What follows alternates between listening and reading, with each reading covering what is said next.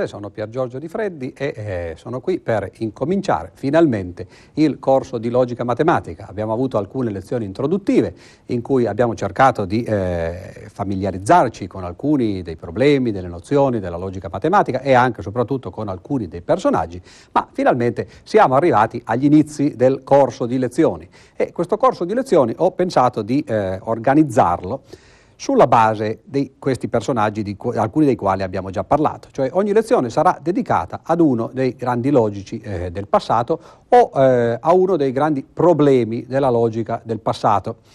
Cominceremo ovviamente molto da lontano, verso il 5-600 a.C., Parleremo di filosofia per qualche lezione, poi piano piano ci avvicineremo alla matematica, alla logica matematica come è stata sviluppata a partire da Leibniz, Bull, eh, Frege, Russell e così via, tutti i nomi, alcuni dei quali appunto eh, avete già sentito, e finalmente poi concluderemo in bellezza, diciamo così, il gran finale di questo corso con l'informatica, perché eh, ho già detto appunto un'altra volta che la logica matematica ha questo interesse, il fatto di essere nell'intersezione di di tre aree molto diverse tra di loro, che sono appunto quello che ho appena citato, cioè la filosofia, la matematica e l'informatica. Quindi uno strumento molto versatile, molto variegato, che permette di eh, essere eh, utilizzato appunto no, in tanti campi differenti.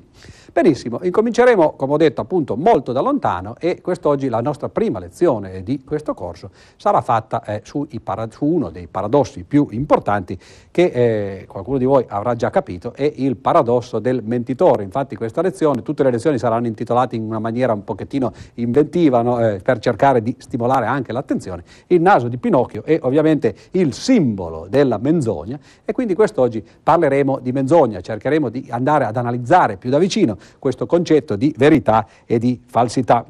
E soprattutto lo faremo parlando per l'appunto di uno dei paradossi più famosi, il famoso paradosso di Epimenide. Epimenide era questo signore, eh, qui raffigurato, o perlomeno uno che gli assomigliava, naturalmente quando si tratta di andare così lontano nel tempo, nel VI secolo a.C., non è mai chiaro no, di, eh, di, qua, di, quali personaggi fossero queste eh, raffigurazioni. Comunque era eh, un greco del VI secolo a.C., che è un greco, in realtà un cretese, no, che un giorno ebbe la bella idea di dire questa frase, i cretesi sono bugiardi, cioè intendeva dire tutti i cretesi sono sempre bugiardi, dicono sempre la eh, falsità.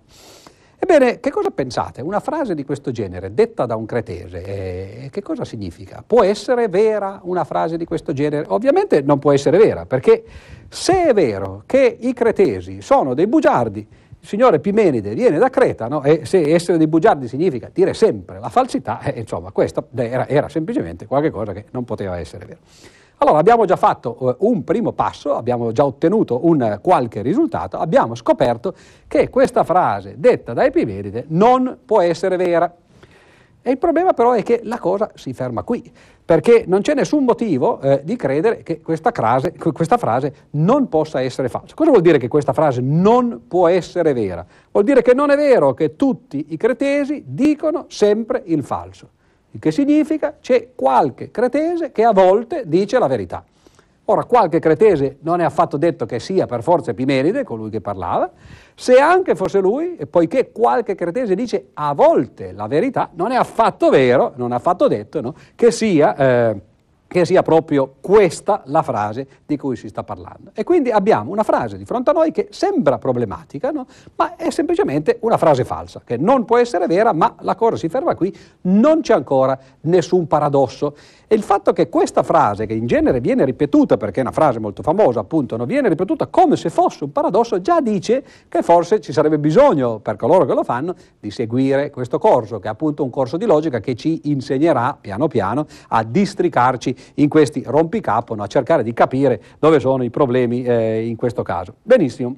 Però se non è un paradosso, questa frase è abbastanza vicina ad un paradosso e questa invece è dovuta a un signore che si chiama eh, Eubulide di Megara eh, del V secolo a.C., il quale ovviamente di nuovo non è lui eh, nella raffigurazione, questo è Pinocchio, appunto eh, al, al, cui naso abbiamo intitolato la, la nostra lezione, Eubulide riformulò questa osservazione di Epimenide che diceva tutti i cretesi mentono ma io sono un cretese e quindi c'è qualcosa di strano, lui la riformulò dicendo semplicemente io sto mentendo, cioè quello che sto dicendo in questo momento è una menzogna. Allora andiamo a vedere più da vicino no, se effettivamente questa eh, frase di Eubulide ha dei problemi. Può essere vera una frase di qualcuno che dice io sto mentendo? Beh, ovviamente no, perché eh, se fosse vera sarebbe vero che lui sta mentendo e dunque quello che sta dicendo dovrebbe essere falso. Quindi certamente non può essere vera, ma questo era già il caso anche della frase di, eh, di Epimenide. Vediamo adesso se questa frase può essere falsa. Beh, se fosse falsa, allora sarebbe vero il contrario di quello che dice, ma sta dicendo io sto mentendo, dunque il contrario dovrebbe essere io sto dicendo la verità. Allora nemmeno falsa può essere questa frase. Ecco che finalmente Eubulide, un secolo o un secolo e mezzo dopo Epimenide, riuscì a trasformare questa frase di eh, Epimenide in un vero e proprio paradosso.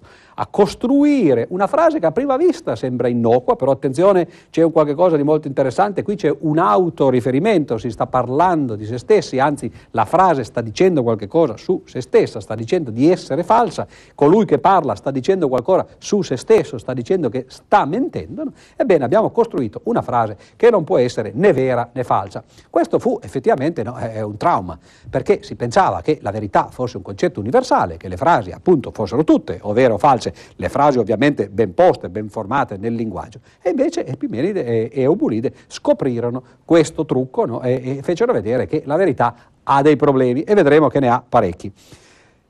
In quest'oggi, in questa giornata, diciamo così, in questa lezione, noi eh, cercheremo di vedere varie versioni, varie metamorfosi di questo paradosso no, per cercare di familiarizzarci proprio con questa nozione di verità. E eh, una delle prime versioni è quella data dallo storico Diogene Laerzio nel secondo secolo a.C., una storiella che parla di una mamma e di un coccodrillo. Eccolo qua, il coccodrillo, questa non è naturalmente la mamma, le figure sono sempre due coccodrilli. No? Ebbene, la storiella è la seguente. Coccodrilli, si sa, sono cattivelli, ad un certo punto un coccodrillo rapisce il figlio di questa signora, di questa mamma, e ad un certo punto gli dice eh, te lo ridò questo figlio, altrimenti me lo mangio, te lo ridò se tu riesci a indovinare che cosa io farò. E la mamma eh, gioca col fuoco, ovviamente, no? e, e, dice al coccodrillo, io credo eh, che tu ti mangerai mia figlia per questo motivo. E ovviamente questa è una riformulazione del paradosso del mentitore, perché se la mamma ha detto il vero, se ha indovinato che il coccodrillo voleva mangiare la figlia, allora effettivamente il coccodrillo ha promesso che nel caso che la mamma indovinasse, le avrebbe restituito il figlio o la figlia, adesso non so appunto quale sesso eh, fosse e di quale sesso fosse il bambino. Quindi la madre, giocando con eh, questo trucco, diciamo così, inventato da eh, Eubulide e da Epimenide, in realtà riesce a salvare eh, il bambino o la bambina dalle fauci fauci del coccodrillo che come vedete qui erano già ben aperte no, per eh, papparsi eh, il, eh, il, povero bambino. Quindi eh, questa è una riformulazione in chiave, diciamo così, scherzosa, storica del paradosso di eh, Epimenide. Un'altra riformulazione eh, naturalmente facciamo salti, passi da gigante in questo corso, vedete che stiamo imparando molto e in realtà eh, siamo già finiti nel XIV secolo anche perché le metamorfosi del paradosso di Epimenide, del paradosso del mentitore sono infinite, non possiamo fare altro che parlarne un pochettino così no, e dare un accenno no, a qualcuna di queste metamorfosi. Una di queste metamorfosi fu inventata, una di queste forme, fu inventata dal famoso Buridano, dico famoso perché eh, non come filosofo ma perché tutti conoscono il, il cosiddetto asino di Buridano, che ad un certo punto morì di fame perché si trovava a, eh, alla stessa distanza da due mucchi di fieno e non sapeva quale scegliere dei due no? e non, non, riuscì a decidersi ad andare da nessuna parte no? e morì eh, così. Ebbene, Buridano eh, in realtà non inventò soltanto la storiella dell'asino, ma era un logico per l'appunto del XIV secolo e che formulò una versione molto interessante del paradosso di Epimenide perché si era sempre pensato, fino a quell'epoca, durante la scolastica, che i problemi del paradosso del mentitore fossero per l'appunto in questa autoreferenza, nel fatto che si sta parlando di qualche cosa dicendo io sto facendo qualche cosa, io sto mentendo, no? e si pensava che il problema fosse per l'appunto quello. Ebbene, Buridano fece vedere che il problema non era affatto quello perché eh, immaginò una storiella in cui eh, c'era da una parte Socrate e dall'altra parte Platone, due dei grandi filosofi che aprirono un pochettino la storia della filosofia occidentale, della filosofia greca. Ebbene, Buridano, Buridano immaginò il seguente dialogo eh, fra i due, Socrate, che è questo signore qua giù, che sta parlando appunto ai suoi discepoli, e dice Platone mente, Platone dice il falso. Platone che cosa risponde? Platone qua giù, eh, nel dipinto di Raffaello, la scuola di Atene, Platone dice ovviamente eh, il, il, Socrate sta dicendo il falso. Allora abbiamo una situazione in cui il maestro dice che l'allievo sta dicendo il vero e il, l'allievo sta dicendo che invece il maestro dice il falso. Cioè la, l'autoriferimento si è semplicemente spezzato in due parti e non c'è più quella, au, quell'autoriferimento diretto, diciamo così, che c'era invece nel paradosso del mentitore. Possiamo vedere questo eh, autoriferimento più da vicino, in una maniera un pochettino più logica, forse un pochettino eh, più seria, in questa, eh, in questa slide. La prima frase dice la frase seguente è falsa. La seconda frase dice la frase precedente è vera. Queste frasi, una qualunque di quelle frasi, è vera o falsa o qual è la situazione? Proviamo a vedere. Cominciamo con la prima. Questa frase, se appunto la verità fosse qualcosa che merita eh, il nome che, che, gli viene dato, dovrebbe essere o vero o falso. Cominciamo a supporre che sia vera. Se la prima frase è vera, quello che dice deve essere effettivamente eh, quello che succede, cioè la frase seguente deve essere falsa. Ora, questa frase, che è la seguente, deve essere falsa, allora quello che dice non può essere vero. Ma poiché lei sta dicendo che la frase, la frase, precedente è vera, allora poiché non può essere vero questo, questo significa che la frase precedente deve essere falsa. Abbiamo supposto che la prima frase fosse vera, abbiamo dedotto che questa qui, la seconda frase, non può essere vera, ma la seconda frase stava dicendo che la prima era vera, no? dunque abbiamo dedotto che la prima è falsa. Allora non è possibile che la prima frase sia falsa, sia vera, pardon. Deve essere allora falsa. Vediamo se è vero. Se questa frase, la prima frase, fosse falsa, sta dicendo che la frase seguente è falsa. Se questo non è vero, allora la frase seguente deve essere vera. Andiamo a vedere che cosa dice la frase seguente. Beh, la frase seguente dice la precedente è vera.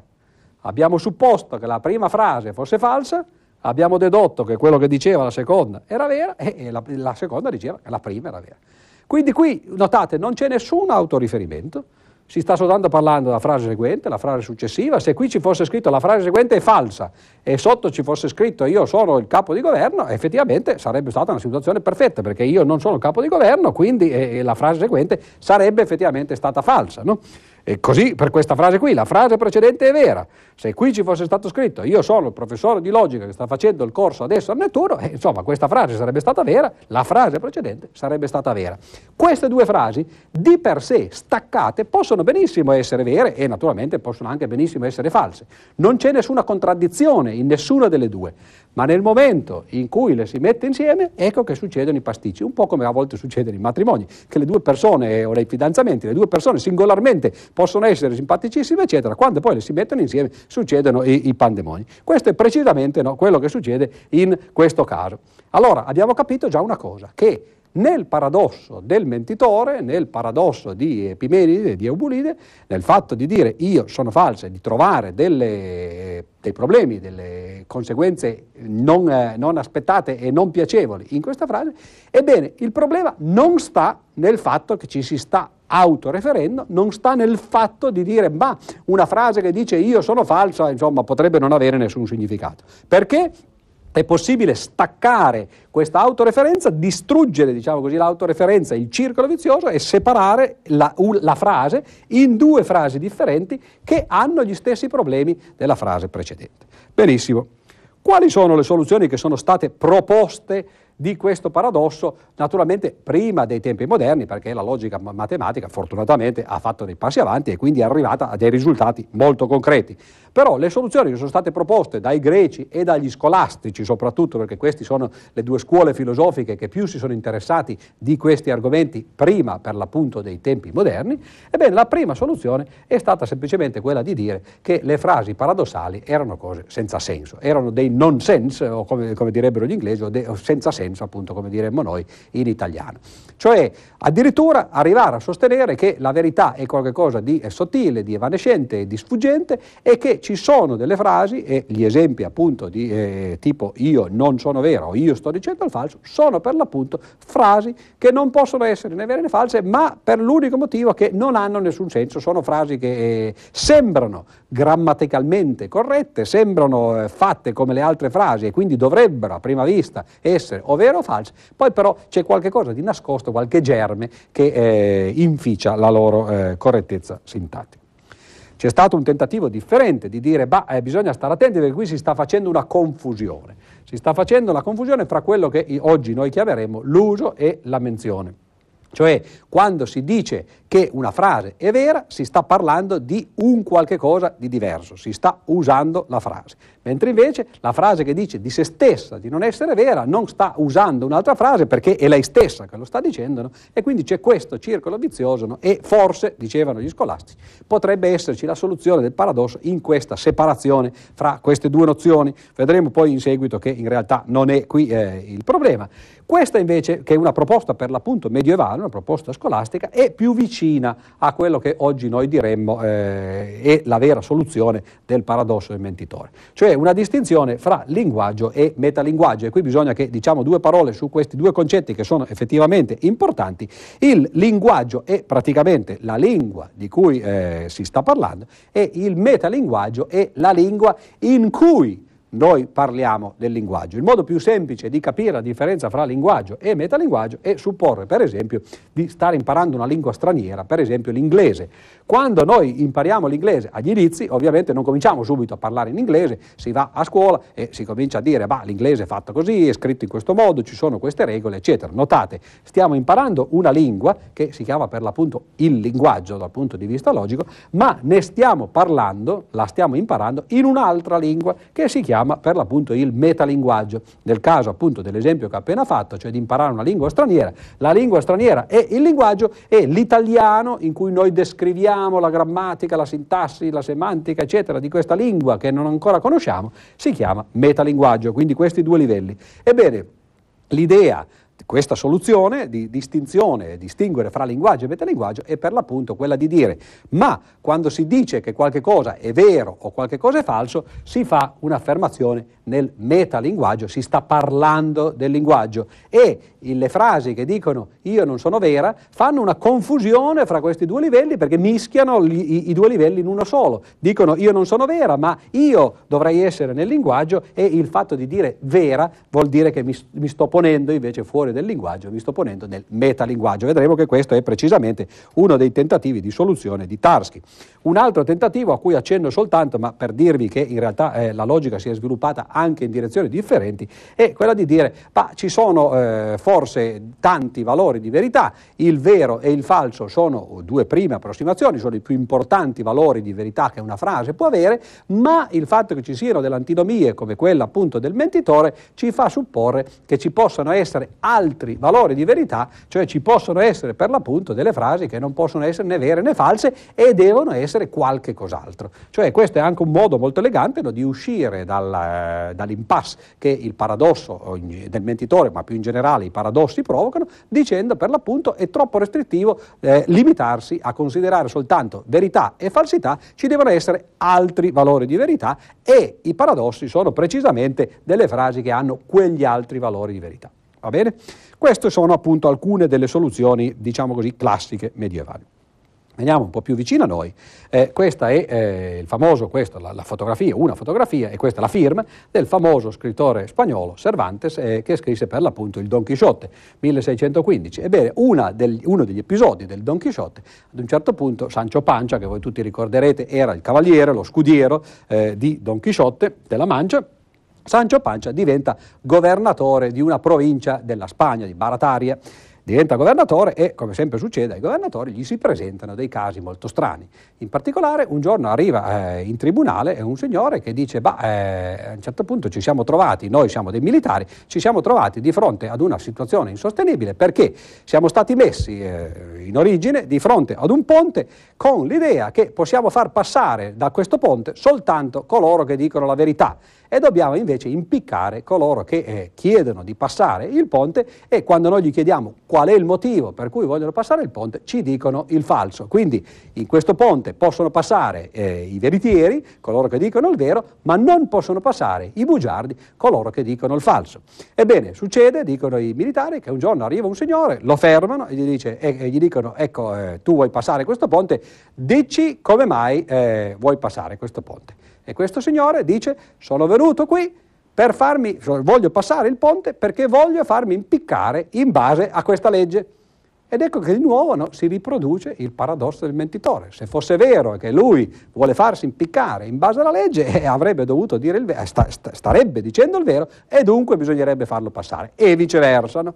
E allora Sancio Pancia ha una eh, sentenza molto salomonica, dice, bah, insomma, evidentemente questo signore, una parte del, della frase che ha detto era vera, l'altra parte era falsa, voi militari dovreste impiccare la parte di questo signore che ha detto il falso e lasciare passare la parte invece di questo signore che ha detto il vero. Naturalmente una soluzione un pochettino ironica no? e tipica appunto no, di, eh, di questo romanzo e di questa epoca.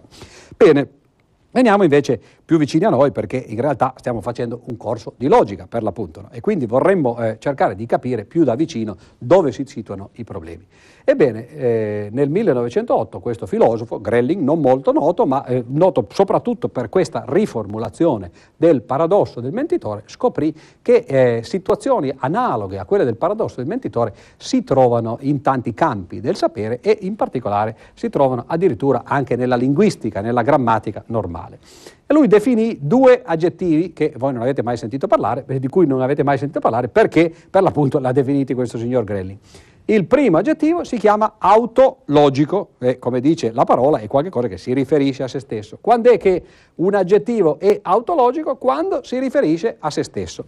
Per esempio, corto, beh, corto è eh, un aggettivo molto corto, no? quindi per l'appunto no, è un aggettivo autologico. Lungo Beh, lungo non è, non è, più lungo di corto, no? quindi certamente non si riferisce a se stesso. E allora Grelling inventò per questo tipo di aggettivi, come lungo, la parola eterologico, cioè che non si riferisce a se stesso. E allora adesso state attenti, quindi ricordatevi autologico, un aggettivo che è, descrive una proprietà che è vera per se stessa, e eterologico, un aggettivo che descrive una proprietà che invece non è vera dell'aggettivo stesso. E il problema che Grelling pose fu eterologico come aggettivo e autologico o eterologico, cioè l'aggettivo eterologico, cioè che non si riferisce a se stesso, si riferisce a se stesso oppure no?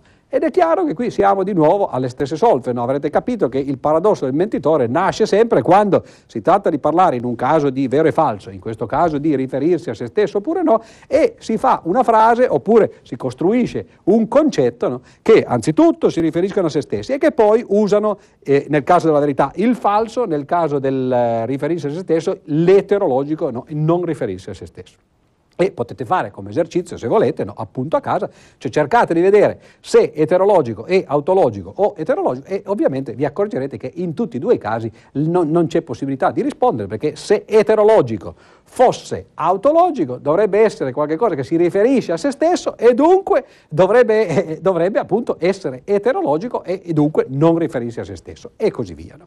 Quindi queste cose sembrano un po' dei giochi di prestigio, dei giochi di, eh, di equilibrio, ma fanno vedere come il paradosso del mentitore non ha niente a che vedere con la verità o con la falsità, anche si può riformulare no, in un modo appunto che si riferisce soltanto alla grammatica. Andiamo avanti e qui vediamo un signore eh, che è stato uno dei più grandi logici di questo secolo. Ho detto già più, altre, eh, più, volte in altre lezioni che il più grande logico del secolo e forse della storia è stato questo Gödel, cui accennato, eh, ai cui teoremi abbiamo già accennato, ma eh, allo stesso livello, o poco, poco meno diciamo così, eh, del livello di Gödel, c'era questo signore Tarski, un logico polacco che emigrò eh, negli Stati Uniti e che nel 1936 fece uno dei grandi teoremi per l'appunto della logica moderna, cioè riuscì a dare una definizione di verità. Di questa definizione di verità eh, parleremo molto estesamente in una lezione che dedicheremo soltanto a Tarski, perché cercheremo di andare nei dettagli, di vedere com'è che Tarski definì la verità. Ma la cosa che ci interessa in questo momento da vicino è che questa definizione di verità Tarski la diede ovviamente per i linguaggi formali, per i linguaggi della matematica, ma il grande teorema, il teorema importante di Tarski fu il seguente, il fatto che la verità, così come lui la definì, non è definibile nel linguaggio, ma soltanto nel metalinguaggio. Ricordate la distinzione che abbiamo fatto prima, il linguaggio è il linguaggio nel quale parliamo e il metalinguaggio è il linguaggio nel quale parliamo del linguaggio, cioè in qualche modo un livello superiore. Ebbene, la definizione di verità di Tarski è una definizione per la verità del linguaggio, cioè nel caso del linguaggio della matematica, per esempio dell'aritmetica, Tarski diede una definizione molto precisa, molto matematica, diciamo così, senza assolutamente nessun problema eh, filosofico. Però il problema è che questa definizione di verità che viene data per il linguaggio deve essere data nel metalinguaggio, cioè in un linguaggio diverso. Non è possibile che una teoria matematica, che il linguaggio matematico sia in grado di dare la sua stessa definizione di verità. Come mai? Beh, non è possibile proprio perché c'è il paradosso del mentitore. Cioè nel 1936 Tarski riscopre non il paradosso del mentitore, perché quello non era mai stato dimenticato, ma scopre, diciamo così, meglio la possibilità di utilizzare il paradosso del mentitore all'interno della matematica. Trova una definizione di verità per il linguaggio e dimostra che se questa definizione fosse esprimibile nel linguaggio stesso, allora sarebbe possibile derivare nel linguaggio il paradosso del mentitore e dunque ci sarebbe una contraddizione nella matematica. Se noi invece supponiamo che la matematica sia libera da contraddizioni, sia quello che i logici chiamano consistente, ebbene in qualunque teoria consistente non è possibile ricostruire nessun paradosso, in particolare il paradosso del mentitore, questo significa che non è possibile dare la nozione di verità, la definizione di verità all'interno del metalinguaggio. Questa in realtà è una versione del teorema di Gödel, cioè che dice che le teorie matematiche sono incomplete, sono eh, limitate e questo tipo di limitazione che scopre Tarski è proprio una limitazione che oggi chiameremo semantica. È, la limitazione del fatto di non poter parlare della propria verità all'interno del sistema. Quindi in pratica è proprio la soluzione, o perlomeno un uso moderno, delle soluzioni medievali a cui ho, eh, ho accennato poco fa, dicendo che appunto non si poteva pensare di risolvere il paradosso del mentitore separando questi due eh, livelli, cioè il linguaggio e il metalinguaggio, e dicendo io dico il falso è qualcosa che non si può costruire perché io mi, per, mi, mi obbliga a stare nel linguaggio e dico il falso mi obbliga invece a stare fuori, a stare nel metalinguaggio e queste due cose devono essere distinte, devono essere tenute separate. Il teorema di Tarski dimostra per l'appunto che devono essere separate perché esiste una definizione di verità, ma se questa definizione di verità del linguaggio fosse dentro il linguaggio, ci sarebbe una contraddizione e allora deve stare fuori. E questo è per l'appunto uno dei grandi risultati della logica moderna. Qui vediamo invece Bertrand Russell che fu un, insomma, un famoso filosofo, come logico agli inizi del secolo sembrava che sarebbe stato destinato a diventare il più importante, invece forse i suoi contributi non furono poi così grandi, ma eh, oggi ne parliamo per quanto riguarda eh, il paradosso del mentitore, anche a lui dedicheremo una lezione molto più in là, verso la fine del corso, e quindi vedremo meglio quali sono stati i suoi contributi. Ebbene, Russell nel 1918 scopre questo, eh, questa riformulazione del paradosso del mentitore. Consideriamo un barbiere in, una, in un villaggio che rade tutti e soli gli abitanti del villaggio che non si radono da soli. Cioè il villaggio è piccolo, non c'è bisogno di più di un barbiere comune, questo barbiere fa la barba a tutti gli abitanti del villaggio che non si fanno la barba da soli, ma soltanto a loro. E allora la domanda che Russell pose è chi rade il barbiere? Ovviamente il barbiere non si può radere da solo perché per definizione, abbiamo appena detto, questo è un barbiere che fa la barba soltanto agli abitanti eh, della città che non si fanno la barba da soli, quindi non se la può fare lui. E allora non si rade, voi direte, voi direte. E no, perché se lui non si rade, allora è uno degli abitanti della città che non si fanno la barba da soli, quindi deve andare dal barbiere, quindi deve farsi la barba. Ed ecco che di nuovo il solito trucco, il solito eh, circolo vizioso viene scoperto in una forma molto diversa. Attenzione, questo non è un paradosso. Questo vuol soltanto dire che non c'è nessun barbiere di quel genere, non, non, esiste un villaggio in cui ci sia un barbiere che rade tutti e soltanto gli abitanti della città. Però possiamo avvicinarci un pochettino di più no? e andare a scavare, diciamo così, meglio sotto eh, questo eh, paradosso del mentitore nella forma del barbiere. E questa nuova riformulazione fu fatta nel 1947 da questo filosofo Reichenbach, un filosofo della scienza, che non è ovviamente questo signore, l'avrete riconosciuto, Kirk Douglas, il papà di Michael Douglas, che oggi è più famoso forse per, per i giovani. Questo è un fotogramma di un famoso film di Kubrick che si chiama Orizzonti di Gloria, un grande film antimilitarista degli anni 50, bellissimo film, forse uno dei più belli di Kubrick. Ebbene, eh, l'abbiamo messo qui soltanto perché Reichenbach diede una riformulazione del paradosso del mentitore nella forma di Russell del barbiere parlando di barbieri della caserma. Che cosa è cambiato questa volta? È cambiato il fatto che quando si è in caserma, qualcuno di voi avrà fatto il militare, qualcuno di voi dovrà farlo prima o poi, no? Ebbene, sapete tutti che in caserma, quando si danno gli ordini, agli ordini bisogna obbedire e non si può stare a questionare, a dire ma scusi, sa, il suo ordine non mi sembra un qualche cosa di logico o mi sembra contraddittorio, perché si finisce subito in galera no? e, e quindi è bene non farlo. Allora, la riformulazione data da Reichenbach del paradosso eh, del barbiere nella forma eh, di Russell è la seguente. Supponiamo di essere in caserma, supponiamo che questo signore con l'aria veramente burbera no, stia dicendo a questo signore, che è sempre un militare, dice tu devi radere tutti e soli i militari che, della caserma che non si radono da soli. Ora ci troviamo nella stessa situazione in cui ci eravamo trovati prima parlando ovviamente di, eh, di Russell, cioè non sarebbe possibile per il militare radere tutti e soli gli abitanti, del, ah, meglio, tutti e soli i militari della caserma che non si radono da soli, perché c'è questo circolo vizioso. Se lui non si rade, allora dovrebbe radersi, e se invece eh, si rade, allora non dovrebbe radersi. Il, la differenza, quello che è cambiato dal caso precedente, è che il signore, qui appunto Kirk Douglas, ha dato un ordine e il militare non può rifiutarsi di obbedire. Però l'ordine è contraddittorio, no? quindi che cosa può fare il povero militare? Ed ecco che stiamo scoprendo no, che l'antinomia, diciamo così, il paradosso del mentitore, che sembrava essere poi un giochetto di questi poveri greci cretesi che dicevano tutti i cretesi mentono, eccetera, in realtà può avere anche delle applicazioni nella vita quotidiana e in particolare possono esserci delle situazioni in cui qualcuno si trova per l'appunto, no, come questo povero soldato nella caserma, a dover obbedire o a dover eh, sottostare a degli ordini che sono contraddittori. Che cosa succede? Ebbene, succedono delle cose purtroppo molto spiacevoli perché, eh, come ci ha insegnato questo eh, signore, che invece è eh, Gregory Bateson, uno dei grandi filosofi della fine della seconda metà del secolo XX, che ha spaziato in tanti campi, ha scoperto per l'appunto che il paradosso del mentitore sta alla base, praticamente, o i meccanismi che, stanno, eh, che sottostanno al paradosso del mentitore, stanno alla base di alcune malattie mentali.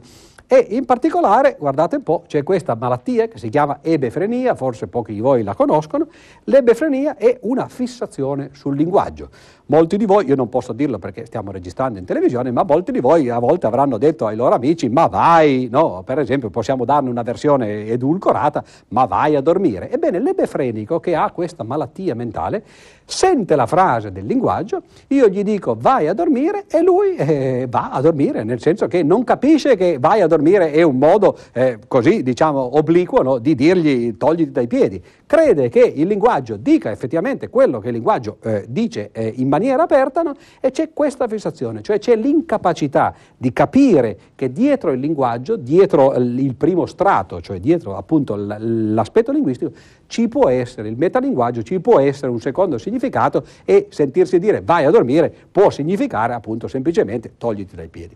C'è una malattia uguale e contraria che si chiama paranoia. La paranoia è invece la fissazione sul metalinguaggio. Questa volta il paranoico invece capisce soltanto, cerca sempre un livello diverso delle cose che gli vengono dette e non riesce mai a capire che a volte le cose che vengono dette sono quelle che, che, che vengono dette. Per esempio, se voi incontrate una signora, una signorina paranoica e gli dite, oh ma come sei bella quest'oggi, magari intendendolo, la signorina paranoica dice, ah ho capito che cosa vuoi dire, ecco mi stai dicendo che sono bella perché in realtà non hai visto che sono vecchia o cose del genere.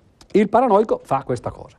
Ed ecco che allora la distinzione fra linguaggio e metalinguaggio, che sembrava essere una distinzione innocua praticamente, no? semplicemente eh, linguistica e logica, in realtà sta sotto per l'appunto no, queste, eh, queste, malattie e quindi si potrebbe in, in dire un motto, no? eh, in qualche modo sintetizzare il pensiero di Bateson in un motto o si è logici, cioè o si riesce a distinguere tra linguaggio e metalinguaggio, o si è patologici, cioè si diventa dei malati mentali no, in qualche modo.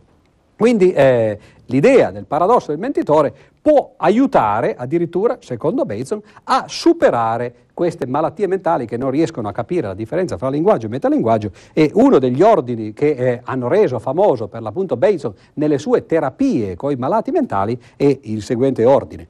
Disobbedisci, Ora, un malato che si trovi di fronte ad un ordine di questo genere, ma non soltanto un malato, anche chiunque di noi, nei, si troverebbe nei problemi. Come si fa a disobbedire, no? a, a, obbedire ad un ordine che dice disobbedisci? Disobbedire significa non stare a seguire l'ordine che ti sto dicendo. Se io ti ordino però di disobbedire, allora se tu effettivamente mi disobbedisci, stai obbedendo e se invece obbedisci devi disobbedire. No? E quindi c'è, questa, eh, c'è, questo circolo vizioso. E sembra, io non ho esperienza eh, fortunatamente no, di, di, di, questi ambienti, però sembra che effettivamente questa terapia paradossale, questo tipo di eh, ordini che cercano di rompere i circoli viziosi che si trovano a volte nelle malattie mentali, si possono effettivamente eh, utilizzare per eh, questo tipo di ordini per, per eh, spezzare la malattia no, e per eh, in qualche modo squilibrare no, lo squilibrato, cioè per evitare no, che continui questa fissazione. Ebbene, allora abbiamo capito, credo, no, che ci stiamo avvicinando perlomeno alla comprensione del fatto che la verità e la menzogna non sono poi cose così secondarie, non sono cose di cui si devono interessare soltanto i logici, soltanto i matematici o, se volete più in generale, soltanto i filosofi. Sono qualcosa che hanno a che fare con la vita quotidiana. Ebbene, allora, eh, per finire, per arrivare più vicini a noi, volevo farvi alcuni esempi no, di come effettivamente si riesca eh, anche nell'arte, anche in, nella cultura, no, ad usare il paradosso del mentitore in maniera a volte abbastanza inaspettata. Noi non ce ne accorgiamo, ma una volta che siamo stati allertati, quindi forse anche voi dopo questa lezione, incomincerete a vedere che effettivamente verità e menzogna sono un pochettino ubique dappertutto no, e si trovano eh, anche nella cultura più in generale. Questo signore, che molti di voi conosceranno, è uno dei grandi scrittori di inizio secolo, uno scrittore che ebbe ovviamente grandi problemi a, a causa delle sue preferenze sessuali e del fatto che, che poi finì eh, in galera, finì sotto processo no? e, ed è Oscar Wilde. Ebbene, Oscar Wilde fece della menzogna addirittura no, una, una bandiera. E eh, una delle sue frasi più celebri, Oscar Wilde era famoso per i suoi aforismi, una delle sue frasi più celebri è precisamente questa, che la menzogna è lo scopo dell'arte. Ebbene, se voi ci pensate un momentino, effettivamente capite che l'arte in realtà è tutta fatta sulla menzogna. Quando voi guardate, per esempio, un dipinto o quando guardate anche soltanto una figura, una raffigurazione, una, una, un'immagine, una, una, fotografia, ebbene, tutto questo è menzogna. Qui si sta eh, ponendo sulla carta, diciamo così, del colore no? e questo colore, che è una raffigurazione, dovrebbe in qualche modo indicare una persona. Ecco la differenza fra il linguaggio e il metalinguaggio. Il linguaggio è l'immagine, la fotografia, il metalinguaggio è il significato, Oscar Wilde stesso in questo caso. Ebbene, l'arte è tutta basata su questo. Pensate alla prospettiva, per esempio, che è un modo di distorcere le linee in maniera eh, apposita così da far pensare e da far, da, da far, risultare l'immagine che poi noi vediamo come se fosse vera. Si mente per dire la verità, si disegnano le cose appositamente distorte in modo da farle apparire quasi vere no? di farle apparire proporzionali. Per esempio la famosa anamorfosi, voi andate per esempio a Roma a visitare la Cappella Sistina, ebbene ciò che voi vedete dal basso della Cappella Sistina, queste meravigliose immagini di Michelangelo, vi appaiono in perfetta proporzione. Se avete visto alcuni dei filmati che sono stati fatti vedere quando c'era per esempio il restauro della Basilica, ebbene se voi questi, fil- questi eh, dipinti, questi che stanno sulla, sulla volta della Cappella Sistina, poteste vederli da vicino, vedreste che sono tutti distorti. Perché? Ma perché sono stati disegnati da Michelangelo Michelangelo, per l'appunto, in modo distorto, così che coloro che li guardano dal di sotto possono vederli come se fossero invece nelle proporzioni giuste. Quindi la menzogna effettivamente non è eh, un, soltanto una buttata, quella che diceva Wilde, la menzogna è un po' lo scopo, ma è anche il linguaggio dell'arte, cioè l'arte parla attraverso eh, queste menzogne. Un altro artista molto noto, questo signore dal sorriso molto simpatico, dal, eh, dalla risata simpatica, che è John Cage, un famoso musicista, famoso anche per eh, alcune delle, delle, provocazioni più grosse del, della musica, per esempio scrisse un pezzo eh, per pianoforte canzone che si chiamava eh, 4 minuti e 33 secondi e questo pezzo in realtà è più famoso come Il silenzio perché consisteva nel fatto di sedersi di fronte al pianoforte e non suonare nulla. Non suonare nulla perché eh, quello che Cage voleva farci capire è che in realtà il silenzio non esiste, quindi se un artista si pone di fronte a un pianoforte e non suona assolutamente nulla, poi in realtà eh, si sentono lo stesso dei rumori, si sentono i signori che tossiscono, quelli che si muovono, magari l'uccellino che, che è entrato dentro la sala da concerto no? e così via. Quindi l'idea che il silenzio non c'è. Ma in parte no, Cage era anche l'espressione di una poetica moderna, cioè quella che eh, l'opera d'arte è finita, che non c'è più niente da dire. E una delle sue frasi più famose è proprio questa. Non ho niente da dire e lo sto dicendo. Anche questa una versione molto sottile del paradosso del mentitore, perché uno che non ha niente da dire eh, dovrebbe star zitto no? e invece sta dicendo per l'appunto di non aver niente da dire. Bene, siamo arrivati alla fine di questa nostra carrellata sul paradosso del mentitore e ritroviamo qua giù Pinocchio. Potremmo dire, forse alla conclusione della nostra lezione, che forse abbiamo capito che tutto è menzogna. Però attenzione perché tutto è menzogna è una frase del tipo di quella di Epimeride, tutti i cretesi mentono. Perché se fosse vero che tutto è menzogna, allora anche questa frase sarebbe, eh, sarebbe vera no? e in particolare no? eh, sarebbe falsa, perché tutto è menzogna, no? lei sarebbe falsa. Quindi non è possibile che questa frase sia vera, allora deve essere falsa. Ma se è falsa vuol dire che non è vero che tutto è menzogna, vuol dire che ci sono alcune verità. Quindi oggi abbiamo scoperto qualche cosa e questo per i logici certamente ci importa perché abbiamo scoperto che ci sono delle verità e nel futuro cercheremo di avvicinarci a queste verità, di scoprirne altre. Comunque per quest'oggi abbiamo finito e chi volesse maggiori chiarimenti può consultare le slide del, eh, della nostra lezione sul sito eh, internet del eh, progetto Nettuno. Grazie e alla prossima lezione.